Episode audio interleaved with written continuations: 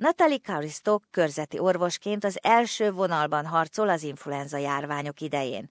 Elmondja, 2017 bizony rossz év. Munkahelyén Sydney belső nyugati részén működő Abbotsfordi rendelőben a betegek számának növekedését tapasztalták. There's definitely been a significant increase in the number of cases of the flu recently. Um, this year's been um, quite severe, and particularly we've been seeing both influenza A and influenza B um, spiking at, at the same time.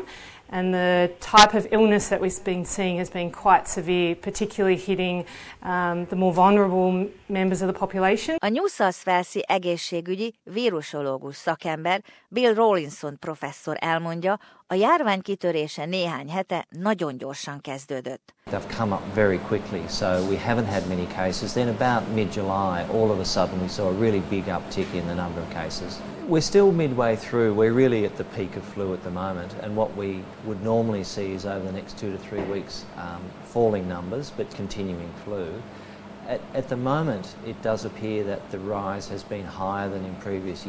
Az elmúlt tíz évben a laboratóriumokban igazolt influenza megbetegedések száma hol nőtt, hol csökkent. Míg 2007-ben alig haladta meg a tízezret, tavaly már 90 ezer esetet regisztráltak.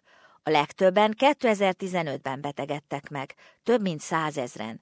Idén eddig több mint 75 ezer influenza fertőzést jegyeztek fel, többet, mint tavaly ilyenkor. A körzeti orvosokat képző Royal Australian College munkatársa dr. Bastian Siedel azt mondja, a laboratóriumban vizsgált esetek csupán kisebb része az összes megbetegedésnek. Every year we are seeing 300,000 Australians who do contract the flu.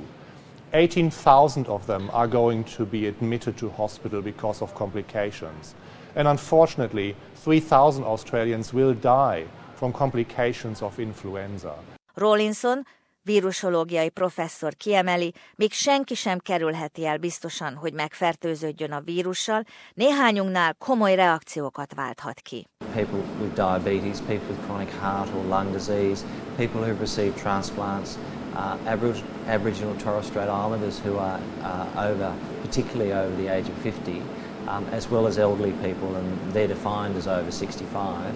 Those groups are really at risk of more severe illness. Dr. Siedel hozzáteszi, a megelőzésre összpontosítanak.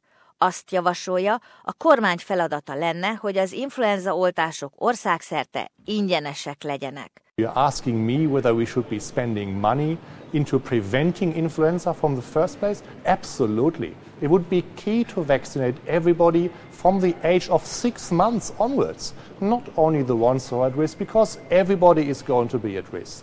You know, influenza doesn't ask any questions, it can affect everybody. Dr. Siedel üzenete, sosem később beoltatni influenza ellen magunkat.